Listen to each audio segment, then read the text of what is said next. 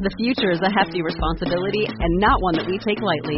But then, taking things lightly has never been what Hefty is about. That's why we've created the Hefty Renew program that turns hard to recycle plastics into valuable resources like park benches and building materials.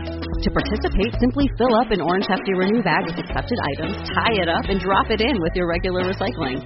That's it. It's that easy. It's time to rethink recycling with Renew.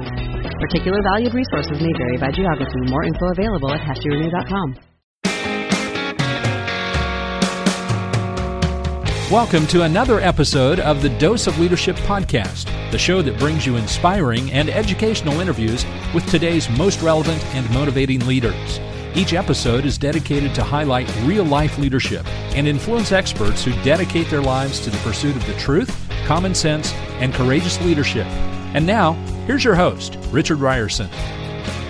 Hey, welcome to the show. So happy as always that you're tuning in to another episode of Dose of Leadership. You know, you think about the purpose of listening to podcasts and why I'm doing this show. It's it's about learning, right? It's about giving you tools to help you fight for that survival, right? As entrepreneurs, as leaders, you got growing businesses, you've got family, you've got the COVID situation, you got to make critical strategic decisions. The competition's always nipping at your heels. The future's never certain, right? You've heard me say this time and time again that fear and uncertainty never goes away. And as leaders, to become an effective leader, I think you got to get comfortable with that. You got and like how do you navigate throughout all that chaos, all that noise? And one of the things that you do to help navigate is find mentors, find people, find podcasts. Bring people on the show that have seen business through the ins and the outs that can offer guidance that will help you maybe exponentially tip the odds into your favor so that you can be successful. That's one of the reasons why we do the show. And man, bringing on today's guest is one of those that can certainly do it. If you listen to any episode, this should be the episode you listen to all year. Particularly interested in business, entrepreneurship, and leadership and becoming a better leader, Bob Rosenberg is on the show. And Bob took over as CEO of Dunkin' Donuts in 1963, 13 years after his father founded the first restaurant. And Bob took it on this remarkable 35 year run. He grew the company from $10 million in sales to over 2 billion with over 3,000 outlets. He's seen and done everything when it comes to leadership in business, taking literally Dunkin' Donuts through three or four life or death type situations where the company was literally on the brink, bringing out of that. He talks about his journey from a leader who was kind of externally looking at everything else for all the solutions to overnight reading a book, and that book was called The Best and the Brightest by uh, David Halberstam a book about the Vietnam War, about the and, and the policies and the honest assessment and look came out in 1972 about the consequences of the kind of screwed up policies as it as it pertained to Vietnam. And it was after reading that book that he went on this lifelong journey. He said it was night and day immediately after reading that book that look, I have to become this selfless leader. It's all about me, the accountability, all the things we've talked about on this show. And I love his view of leadership. He thinks leadership is paramount. He, he thinks it's part art and part science. And I love the art side of it where he thinks like things like empathy, creativity, aspiration, introspection, particularly the introspection piece. You've heard me talk about that so many times on this show. You know, it's that self awareness piece, those emotional quotient pieces of leadership that are so important he's got a brand new book that's coming out as I'm releasing this today. It's October 13th, 2020.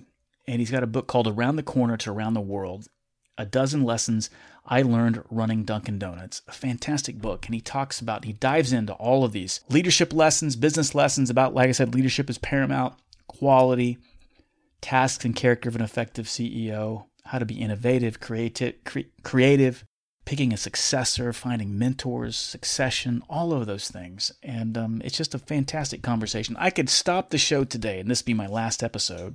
And I would be perfectly happy with that because everything we talked about encapsulates everything that I've talked about the last eight years on the show. He does such a fantastic job. He's a leader that's been there, been there, done that. He validates everything that we talk about on the show about the importance of selfless leadership, about working on yourself constantly, of having this humble, teachable spirit coupled with this intensity of will. That is the that's the sweet spot. That's what we should be striving for. And I couldn't have been more thrilled with this conversation. And I think you're going to be as well too. I'm so excited for you to tune into this episode.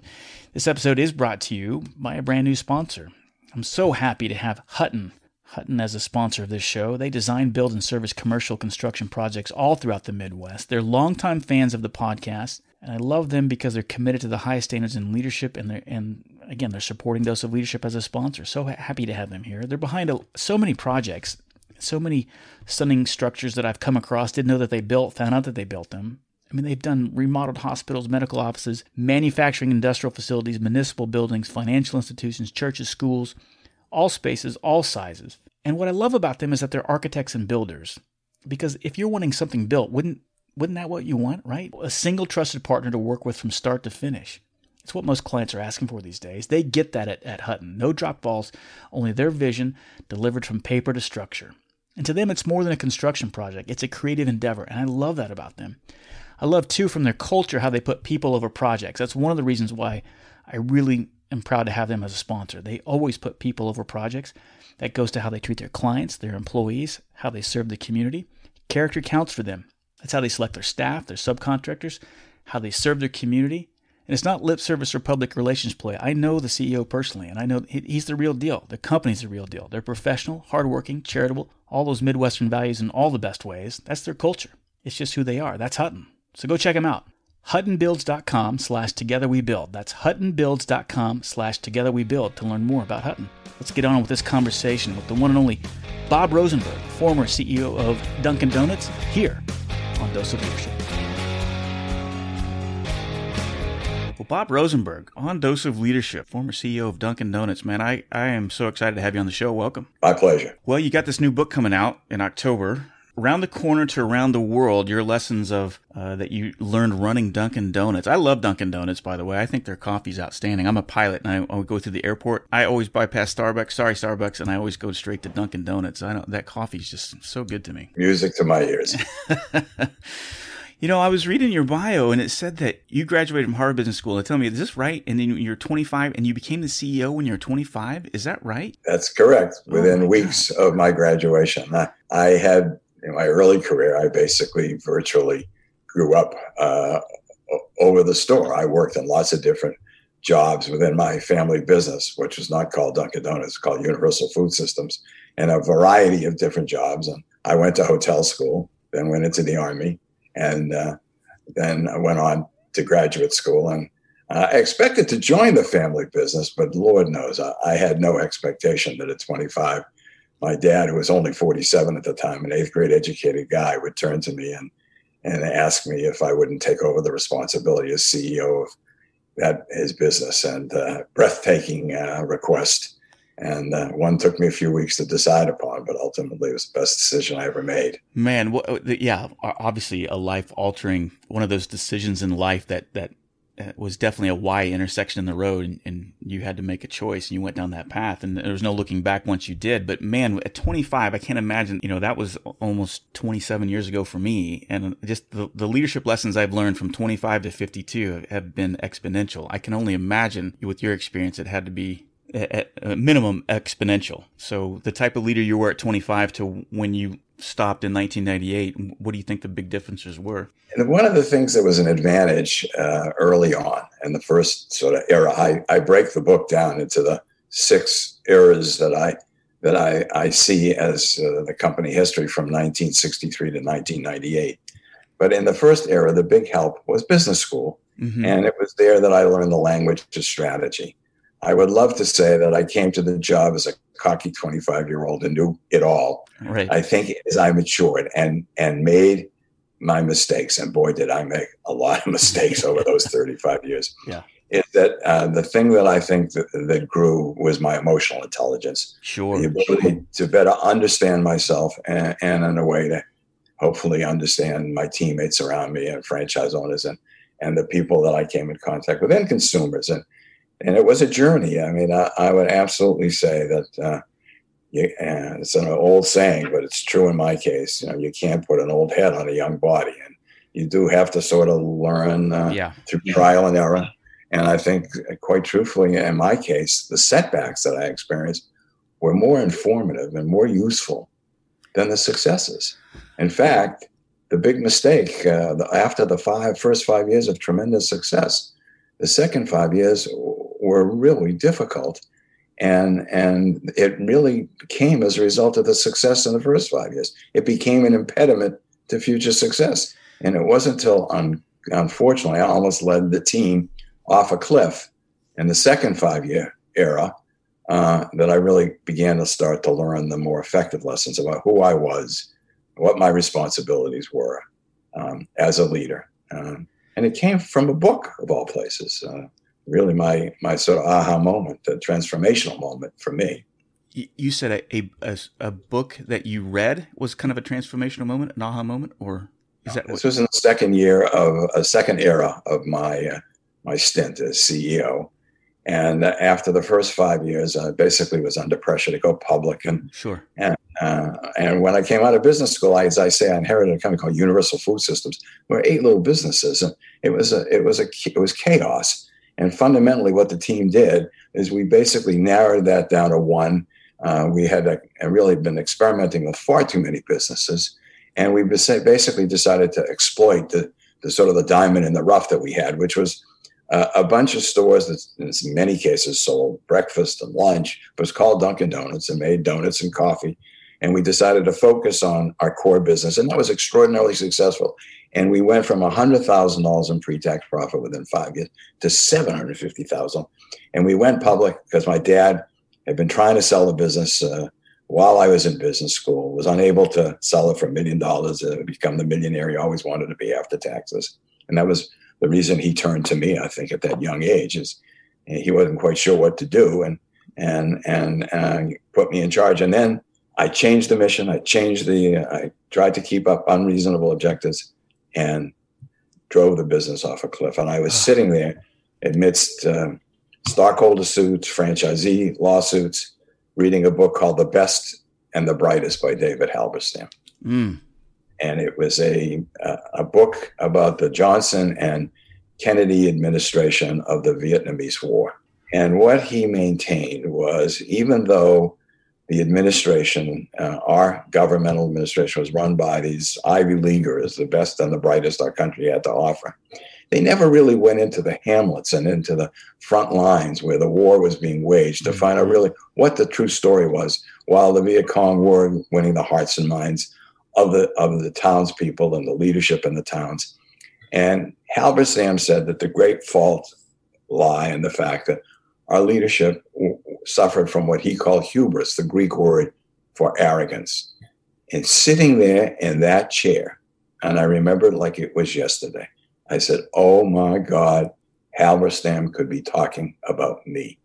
Oh yeah. And it was in that moment I decided I, you know, I was blaming franchisees for suing us and uh, problems that we were having in terms of uh, my one of my key executives left the company because he had lost faith in my leadership, a fellow I had gone to business school with, mm.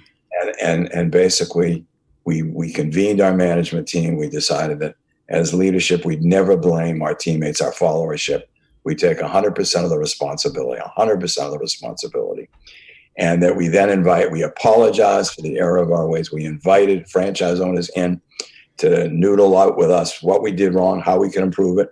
We decided we're going to go each of us to visit 100 stores a year each. Wow. In order to touch the front lines, travel with the district managers, visit the store, talk to the owners, get their input, and then we created an advisory council. So fundamentally, we did a 180 in terms of our attitude about how we were as leaders, particularly me, what my responsibility was. And it all came from that book, that insight that momentary insight from that one book that was transformational. I love that story. The book was called The Best and Brightest. What what was the full title? Best and the Brightest by David Halberstam. I think 1973.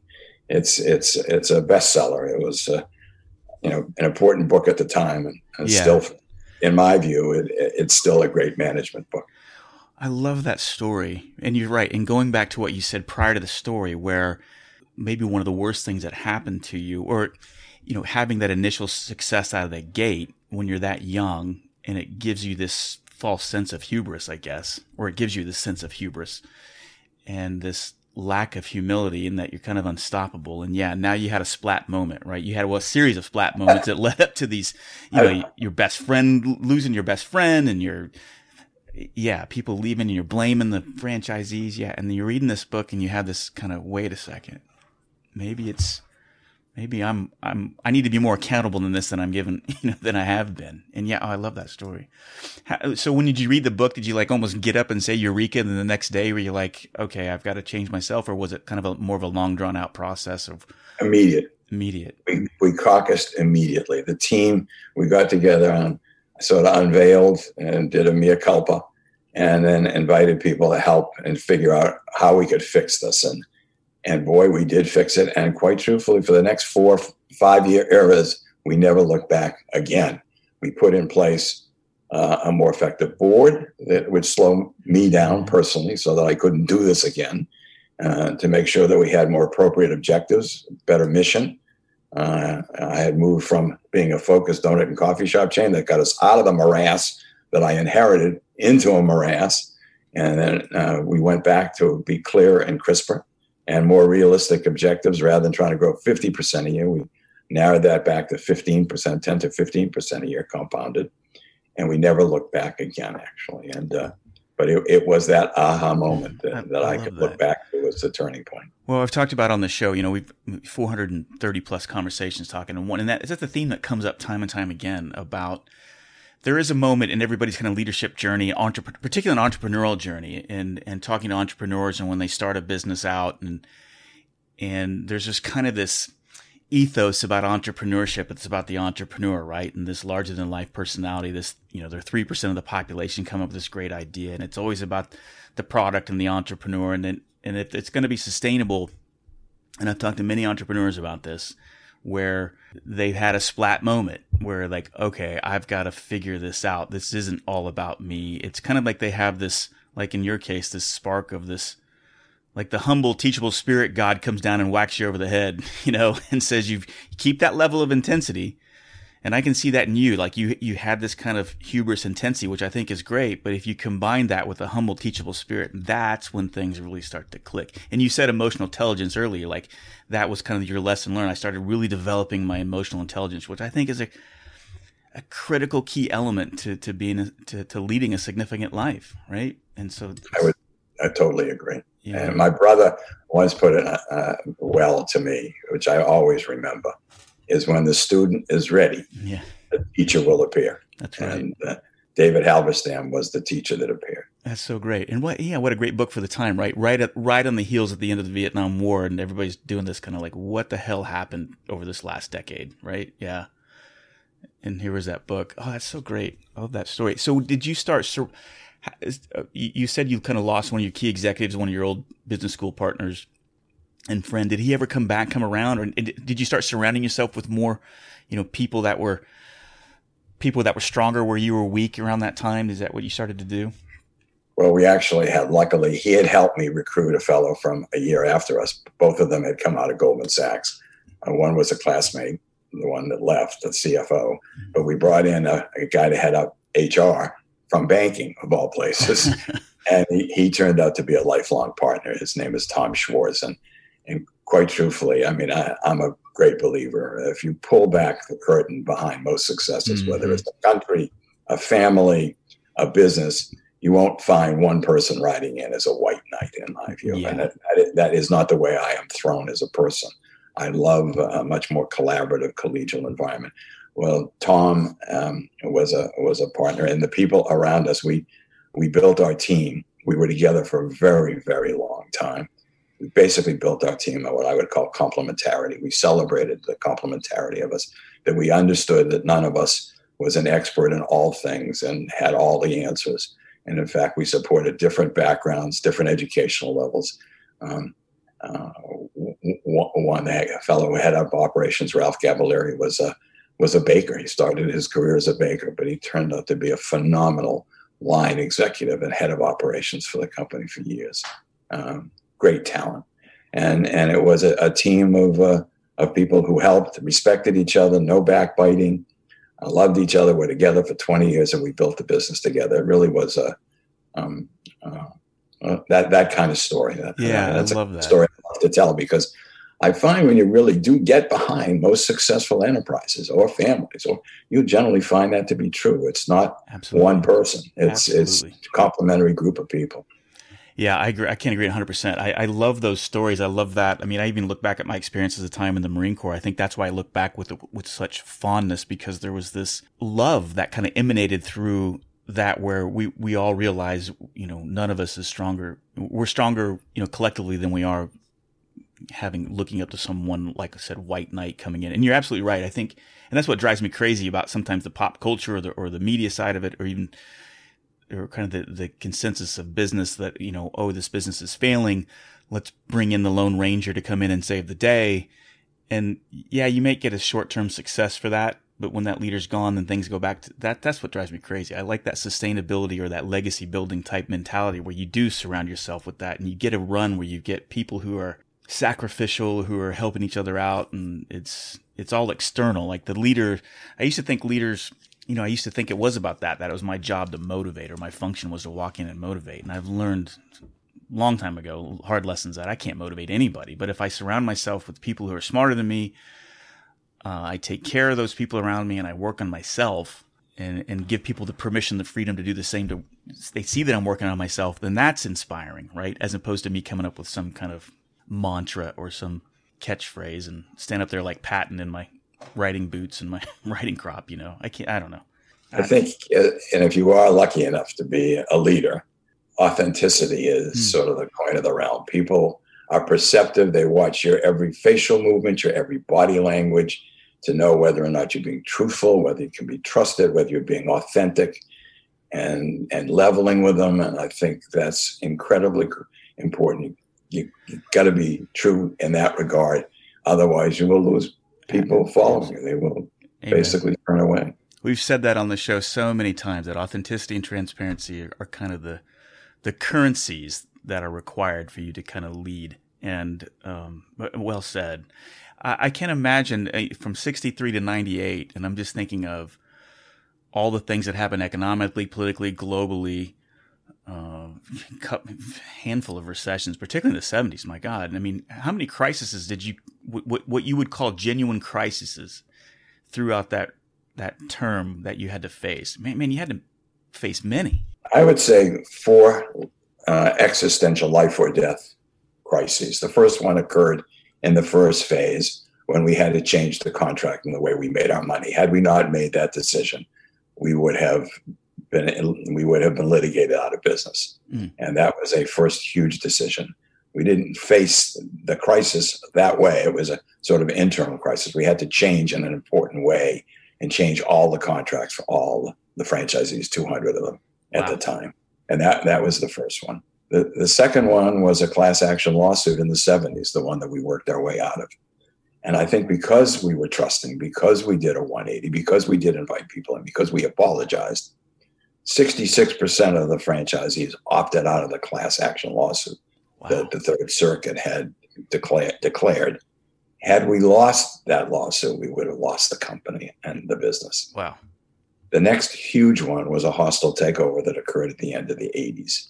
And and that too was was uh, an absolute life or death kind of battle that we ultimately found a white knight at the 11th, one minute to midnight, actually and luckily found a great company to buy us that saved the day as well too. So there were at least those three that i can rapidly march off clip off in terms of real life or death struggles um, I get that, that, that the that the fate of not only the company but the franchisees the people who made their livelihood with the business mm-hmm. were at stake as well too because had we gone down they would have gone down with us. Uh, oh guy that was trying to buy the business ultimately ran into huge, significant problems, and he was a Canadian, lost his companies, retired, and and my guess was had we lost that battle uh, for control of the business, uh, I think the business would have failed. Hey, we're about halfway through the conversation, and I wanted to take the time to introduce you to Ben Hutton, the sponsor of today's episode. Ben, tell our listeners what Hutton is all about. Hey, thanks, Richard. You know, we're a huge dose of leadership fans here at Hutton, so I appreciate the opportunity to sponsor your, your program and be with you here today. You know, Hutton is a commercial architecture and construction firm headquartered in Kansas, but we do work really throughout the Midwest, designing and building things like hospitals, office buildings, schools, industrial and manufacturing facilities. But really, uh, more than that, we see ourselves as leaders in the communities that we serve. Yeah, that's one thing I've always appreciated about you, knowing you all these years. I love your intention around leadership and your vision as a company. So, what do you think makes Hutton different? Sure. You know, Richard, our purpose is to build life into our employees' dreams, clients' visions, and communities' future we really start with putting our people first, and then we keep people at the center of everything that we do, which really means we walk alongside of our clients from the very first thoughts they have about a building all the way through completion and then maintenance into the future. I love it. I'm, that's what I'm glad that you're a sponsor of this show, Ben. So great. How can people learn more about your company? Yeah, so to learn just a little bit more about us, you could go to huttonbuilds.com slash together we build. Great, Ben. Thanks for being a sponsor get asked a lot about how to manage yourself in a crisis, and obviously being a professional aviator, you know, I've been flying planes for, for 35 years, and people always ask me, well, how do we deal with crisis? And, and as a, as a pilot, I think a lot of the lessons I've learned, um, handling with the crisis, how to be composed, uh, even though I feel like mush on the inside, you know, having that composure and, and that, that confidence and that consistency and even the, making the courageous decisions at the right time has played has lent itself really well to me in the, in my entrepreneurial journey and in the time as uh, an executive in corporate America. Certainly, I, I, I always reach back to that. Were there any consistency around those kind of three or four crises that you dealt with, or, or lessons learned, like how to compose yourself in that crisis situation? Like, like I always get where people don't know what to do, and I think, well, that's sometimes that's normal in a crisis. Like you don't, because you don't know what the solution is. But like when flying a plane, like we always go to, you know, yeah, you can, you can get ahead of yourself, but the first thing you want to do is just fly the plane. like first and foremost, just fly the plane. And, and you can probably equate to that in business. There are some things you probably just got to pull back and like, let's just do the basics first. Let's make sure that, I don't know, the coffee's being made in the morning, right? Or the donuts are being served, you know, and the doors are open up. But I guess my question is, are lessons learned on how to compose yourself in those crisis situations that, that you that you remain that composed force in that crisis? You basically identified the first lesson i learned. In my case it wasn't as solitary as being a pilot but the first thing was to uh, to separate the most qualified small group of people who are most qualified to deal with that particular issue or had some unique understanding of the issue that we were facing. Excuse me. Mm-hmm and then make sure that the rest of the team ran the business on a day-to-day basis right, right. and execute and not get distracted by the crisis. Right.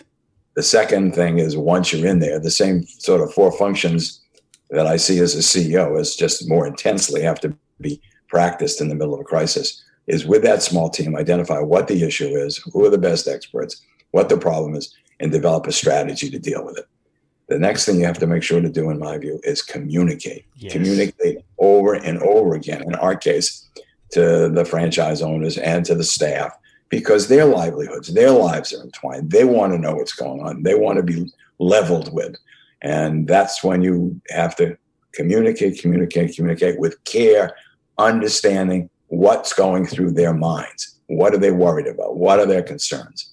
And so those would be sort of the lessons, but not unlike what you would do you just fly the plane. Well, we had to make sure that we just made the coffee and the donuts every day. That's right. Take a separate team. And usually, because of the, the events, because the world is stochastic, things do happen.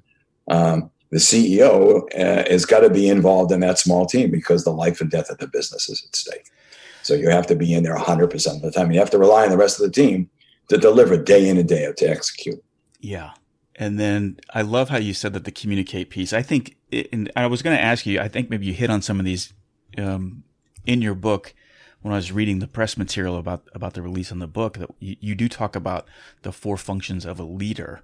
And and did you just hit on some of those? Obviously, uh, first one, the first one is you're the shepherd of strategy. Mm-hmm. I have found in business, as I look back, and as even in the midst of it all, and the lesson I learned coming out of Halberstam's is if you don't have the strategy right and if you don't have the organization spot on, there's very little else you can do to create success. So the four functions I see are one, shepherd strategy, two, recruit, retain, motivate, an organization appropriate to, to execute that strategy. Three, communicate over and over and over again to align all constituencies, all constituencies behind that strategy, the mm-hmm. buy-in, the travel, the meetings, the district managers, uh, team meetings, uh, outings, each and every opportunity to do that. And then the third is manage crisis. Those are the four key functions that after 35 years and then becoming a teacher in my second career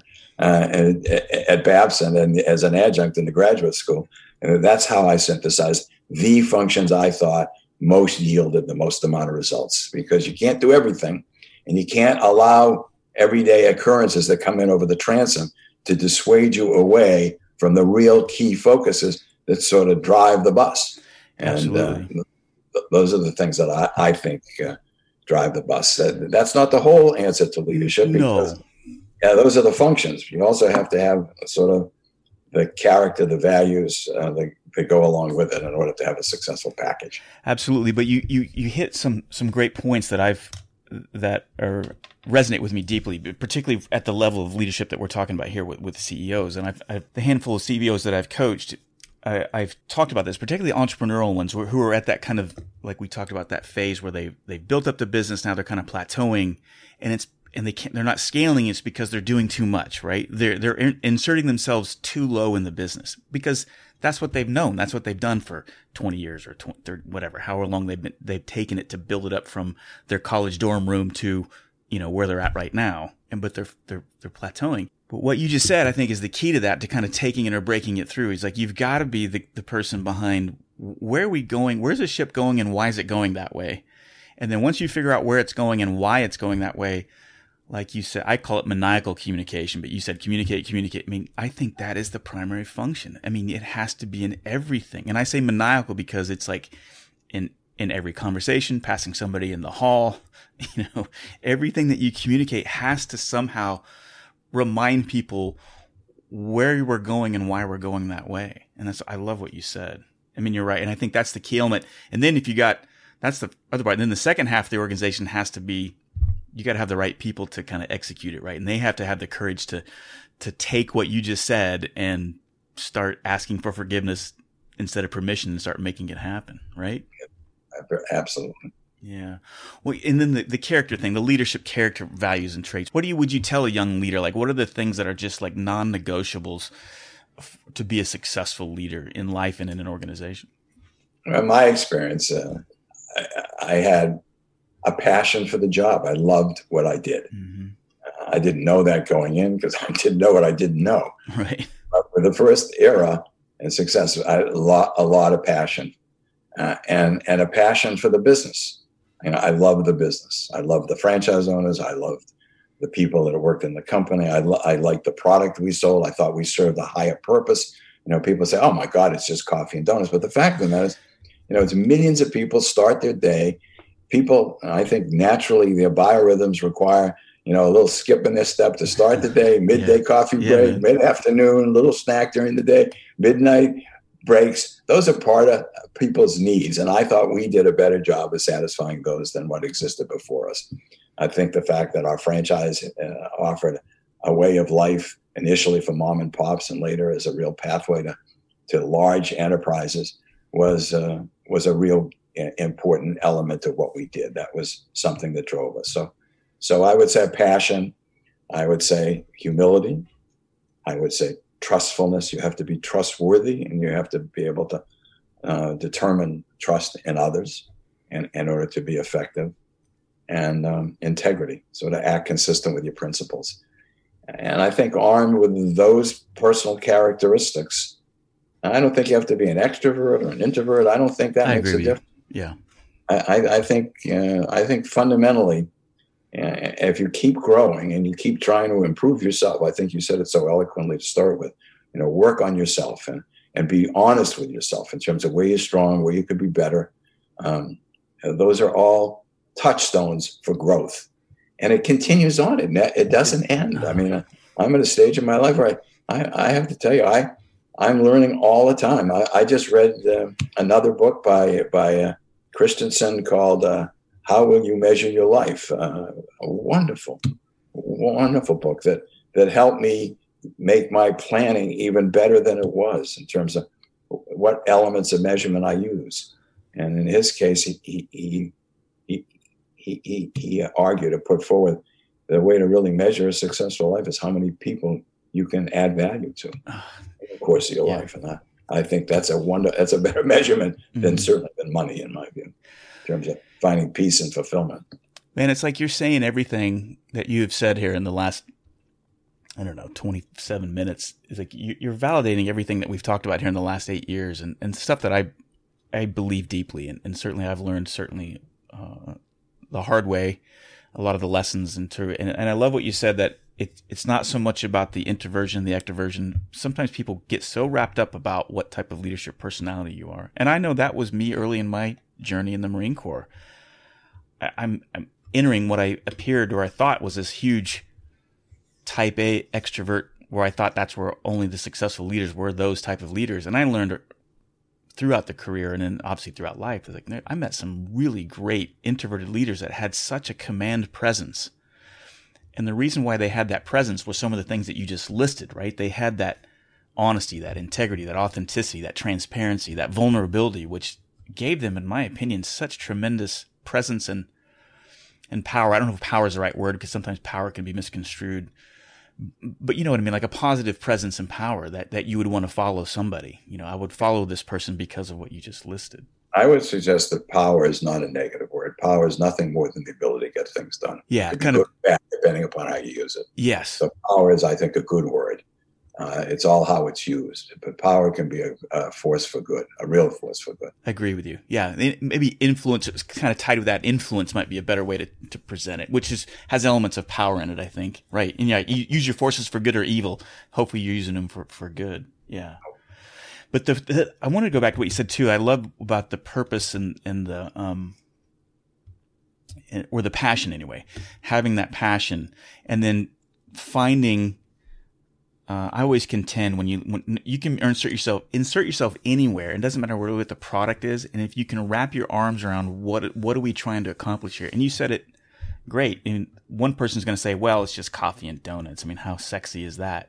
But you're like, no, hold on a second. You know, people need to get their you know they're starting their morning off. And, you know, it's you know it's Monday morning. It's drudgery. You know, that's why I think I thought about when you said that you know, the classic where I really think Dunkin' really started to, to become a, a, national powerhouse was, you know, it's time to make the donuts era, you know, the brand, you know, the guy walking in the morning. Fred the Baker. Yeah. Yeah. And now it's true. I mean, it, it, actually was developed after I retired, but it says it so eloquently. America runs on Dunkin' And, mm-hmm. and that is its purpose. It, and it really does help people get through the day. Yeah. And, that, and that's a worthwhile thing to devote your life to.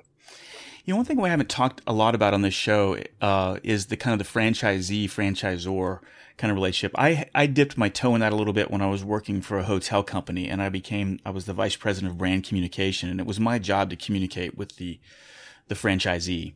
And I learned a lot about behind the scenes, about the importance of brand standards, about the importance of of communicating consistently with the franchisees. And the the challenge that I found with working with that was like okay here I got a lot of these and man the types of personalities that were franchisees were all over the board but you've got people who are entrepreneurs, like full fledged entrepreneurs. You've got wannabe entrepreneurs. You've got people that have come into a large amount of money with no business experience, and all of a sudden they think they're business professionals. I mean, you've got it all over the board.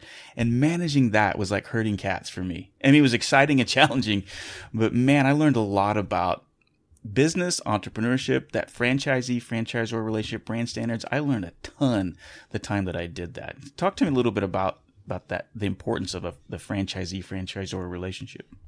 I, I, think franchising is a little understood, less understood, could, particularly for would-be entrepreneurs. Should be giving some consideration for it. Be, from the franchisor's point of view, the fellow that or the business, uh, the man or woman who has a business and wants to expand it, has worked out the the the, the, the, the wrinkles in the in the concept and got it running. It's showing a fair return uh, and then they want to expand it and they need both online frontline management as well as maybe capital to expand the business it's a terrific opportunity but for the individuals considering business ownership or entrepreneurship. I think that it is a way to really reduce risk dramatically. Mm-hmm. Most business startups can be as high as, oh my goodness, and maybe 50 or 80%. I've heard different numbers within the first five years, but it's significant. And that is reduced dramatically by owning a franchise. So when you buy a franchise as an individual, uh, you may be in business by, uh, for yourself, but you're not in business by yourself. Someone has already worked out a lot of the, the do's and don'ts, the mistakes, the, the three to five year entrepreneurship, uh, um, apprenticeship that's required to really learn a business. I, I'm a big believer in that when we were teaching entrepreneurship at, at Babson. Uh, one of the key lessons that, that was determined that can ha- put the odds in your favor in terms of, of business ownership is is knowing the field you're in. Uh, I'm a sort of a believer in an 80-20 rule that that, yeah. that, uh, that 80% of successful entrepreneurs have spent three to five years in the industry within which they start their business. It reduces the risk. And today, there are 700,000 business format franchisees in the, in, in the, country. And if you consider dealerships and, and distributorships, uh, which are also uh, people that are associated with a, another business or brand, I think that maybe as much as 25% of the goods and services in the United States are distributed in that manner, people associating themselves with a larger brand or business format. And I think it is a wonderful business. And today, Dunkin' started as sort of a mom and pop business, a wonderful way for people to improve their standard of living. As we transformed the business, as we changed it, as we began to go to self service and distribute our product beyond the four walls of the store, very much like Coca Cola did in its early years when they put it from a fountain into a bottle and distributed it all over the world, we were sort of doing the same kind of thing. The business now today has created networks of franchisees and where a franchise owner can end up with literally hundreds of units. Mm-hmm. And, and there are some franchisees that are worth tens of millions of dollars. Wow. These are people that if you go into a community, you often might find the automobile dealer, and I know in Miami that's the case with Braman. You might find in a Midwestern the John Deere dealership, and in some communities you'll find the Dunkin' Donut franchise owner employs a lot of people and are part of the pillar of society in those communities. So it's not only a wonderful way for people to change their standard of living for family, it also can be a pathway to immense wealth creation. It is a wonderful system of doing business. And yes, it has its challenges, as you saw when you were brand manager. Yeah. You had to get people to go along. That's why communication is so important. Yeah. But everybody has to sort of buy into the quality story. Everybody has to understand the importance of the network and the system and they have to get behind it. They have to be involved through advisory councils. We have to be, as management, open to their suggestions because some of the best ideas we had have come directly from the field. As a matter of fact, in my in my in my era, a lot of them came from the field, mm-hmm. and and all the execution happened in the field.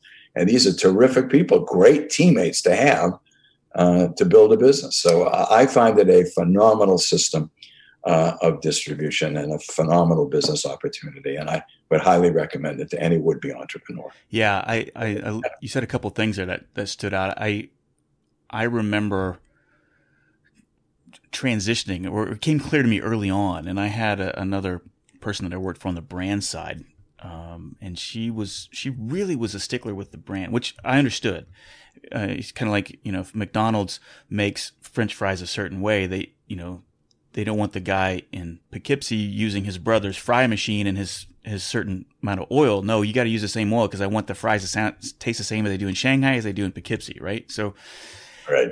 that was clear to me. But but uh, having that uh, open openness to to take suggestions from those people, those franchisees, because they got a lot of life experiences. They've got, you know, that was really fun to me to kind of take those and bring them into the fold and kind of get some of those best practices and, and, and best ideas. Um, it was fun to get when it when it hit, you know, when you found something that really kind of changed the paradigm shift of the business, and it was fun to see. But it was also challenging to to to manage too because you had some people that just knew better, right? Like, oh, we know better. I've been in business, you know. I loved it though. I loved it, and, and I grew up in the '70s too as a kid, and I had a lot of friends whose dads were fathers were franchise owners when Pizza Hut and Dairy Queen was really ch- taking off. And, you know, in Wichita, Kansas, Pizza Hut was big, right? And so a lot of Pizza Hut franchisees, a lot of my friends' dads, and watching them, and you talk about standards of living, I saw that their standard of living and that wealth creation happen in that kind of heyday of the Pizza Hut franchise. Yeah, fun stuff. You know, in the depths of the 70s, I got a, fr- a call from one of our better franchise owners, a fellow by the name of Bob Demery, and he said, You got to come down and see what Edna done. Edna was his wife. She took the donut holes, which we used to only sell at Halloween, and put in a little cellophane bag and put them on the clips that you use to, you know, see potato chips when you go into yeah, a store, right. uh-huh. potato chip clips. And we sold them only around Halloween time because we thought it was a good item to give away for trick or treaters. And he said she made a special cutter up, one fifth of a donut size, and she started filling with jelly and all different kinds of fillings and, and finished them a different way, piled them high in the front showcase. And our business is up 20%. Customers are just head over heels in love with the product. Come on down and see it. So we got in the car the next day and we went down and sure enough, there it was. You know, it was a different way of doing it and and that was the the, the birth of Munchkins and the 73 the the lines from the coffee uh, from the the gas limitations and and odd and even days of filling a car with gas and the the the um, yeah. embargoes and all the other problems that we had we introduced Munchkins then and our business was up 12% in the midst of all of that That's that was crazy. just a nick of time and it came from a franchise owner's wife That's beautiful I love that. I love those stories. I love that. You know, that's what makes business fun, entrepreneurship fun, franchising fun. As if you can kind of tap into that creativity and those, they come out of nowhere, you know, the unexpected, you know, I wasn't expecting this and they just, they just, they just crop up.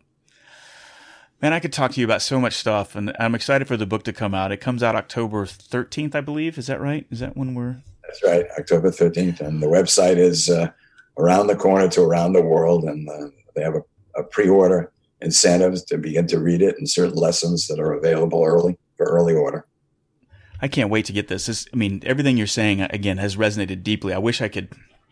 You've pretty much summed up the last eight years of all the conversations that I've had with 435 people. The stuff that that, that I believe wholeheartedly, particularly the the lessons about the humility. I mean, you're a perfect example, in my opinion, of someone who's has that intensity of will. You've never lost it like you said, you're constantly learning. You're in your 80s. You've just learned, you know, you, are constantly, you look at life knowing that there's always something else to be learned. And I think that's probably one of the most dangerous signs for anybody is when you've planted the flag and you've said, I've arrived, and you put your feet up on the desk. Man, the next thing you're going to get is a fall, right? Because you, you got to have that humble, teachable spirit. I think I'd add one additional quality that I was adding to humility, integrity, and others would be persistence. Oh, yeah. And it never, it never stop. And, uh, I, th- I think part of the secret to youth even is is to have another dream and to be aspirational and continue to strive. I'm now trying to form my my fourth act, and uh, and uh, I'm in the midst of doing that, thinking it through right as we speak. That's awesome. Well, again, you said it again. You another gem that that comes out consistently on the show is the tenacity piece, right? It's less about, and probably that is probably the number one lesson when people ask me when I people talk they ask me about my podcast and like, what's the biggest lesson you've learned? That's probably the one that's come out the most is that it's less about the talent. It's more about the tenacity and never giving up. And I can't, yeah, I can't tell you how many people have said, look, that guy and this gal, they were smarter than me. They had more money. They were more talented. They were better. The only reason I came out ahead is because I went one more day and they didn't, you know? Yeah. My whole, my whole story is second chances. I, my my life has been a testimony to the fact that I've often gotten a second bite of the apple. Yeah, and I never gave up. And that was true. I didn't get into the school of my choice. A lot of things along the way didn't work out quite the way I had hoped and planned, but but found out that actually a lot of these lemon lemonade lemons turned out to be lemonade eh, eh, as I look back. And and uh, if I if I had to pass anything on, I guess that would be one of the things I would pass along to the next generation is uh, is keep on trucking, keep on swimming. I love it. Well, what's the what's the fourth act? You mentioned you're kind of mulling it over. Is anything you want to share with what what do you kind of in the in the 19 in 1968 I was in the chairs to become a chairman of the International Franchise Association. I was the 10th chairman of that trade association in 1970. And in 1968 we had the kind of same turmoil that we face today in terms of uh, underserved communities. Uh, Black Lives Matter wasn't called that then. Uh, the death of Martin Luther King, death of Bobby Kennedy, riots in the street, burning down cities in Detroit and elsewhere. And it, it was my hope uh, that I could put together a group of compatible franchise offerings. So whether it be a McDonald's with a one-hour Martinizing, with a with a with a small uh, convenience store, a 7-Eleven, to bring a, a, a, group of 10 or 11 businesses into a burned out area that was once a thriving retail mm-hmm. space in an underserved community owned by minority owners, employing uh, minority um, people of color as, as employees and as, and as owners of the business. Um, and I had SBA approval. Uh, Howard Simmons was chairman of the SBA then, and he supported the idea and I couldn't get enough support in Boston, and I gave up. And oh, I just didn't there was so much distrust and fear uh, that I, I, didn't have the skill uh, and the story to tell then. And I think that that would be an idea that where I have some knowledge, some ability to be able to bring that idea back. I would like to try it in enterprise zones now. I know there are enterprise zones, but they don't deal specifically with business ownership. It is a wonderful way, I think, to to bring uh, the, franchise system to an underserved community for everybody's benefit the customer the consumer the the, the owner the employees uh, the franchisor all everybody wins I love it. Well, I'm anxious to see what you do with that because I think you're spot on. I mean, when you were explaining the idea, again, in, in a lot of what you were describing back then and in 68 in that time is a lot of kind of what we're seeing in, in a lot of aspects of today, right? With the chaos that we're seeing today. Same to repeat. Yeah. My no, that's exciting. I'd love to see where that goes. And Bob, this is amazing. I mean, you've I'm going to name you uh, honorary chairman of the Dose of Leadership Tribe because you've you've pretty much summed up the last eight years of this show in one. So I think I maybe I should just retire at this point and let this be the, the high praise. Please don't. I don't want to be the source of that. but but seriously, I really do appreciate this conversation. I'm glad to know you. I'd love to keep in touch with you. I'd love to, to learn more about you. I'm excited for the book to come out um, and I'm, I'm happy to promote it. And I'm so thrilled that you came on this show. Um, Thank you for the invitation. That was a wonderful yeah. conversation. Thanks for coming on the show, Bob. I really appreciate it. My pleasure. Hey, thanks so much for tuning into the show. I hope you got some value out of this episode. If you did, please do me a huge favor. Tell somebody about this show. Tell your spouse, tell your kids, tell your coworkers. Let them know about the value that Dose Leadership brings to your world. Go to doseofleadership.com. You can learn more about my services. If you're looking for somebody to speak, teach, or coach about leadership, I'm your guy. I'm known for my ability to transform individuals and organizations, teaching them the concepts of creating a culture of decentralized leadership. I do think that is the secret sauce to facing all the challenges that we face today. Thanks so much for tuning into the show. I look forward to the next time we're together, and until the meantime, make it a great one.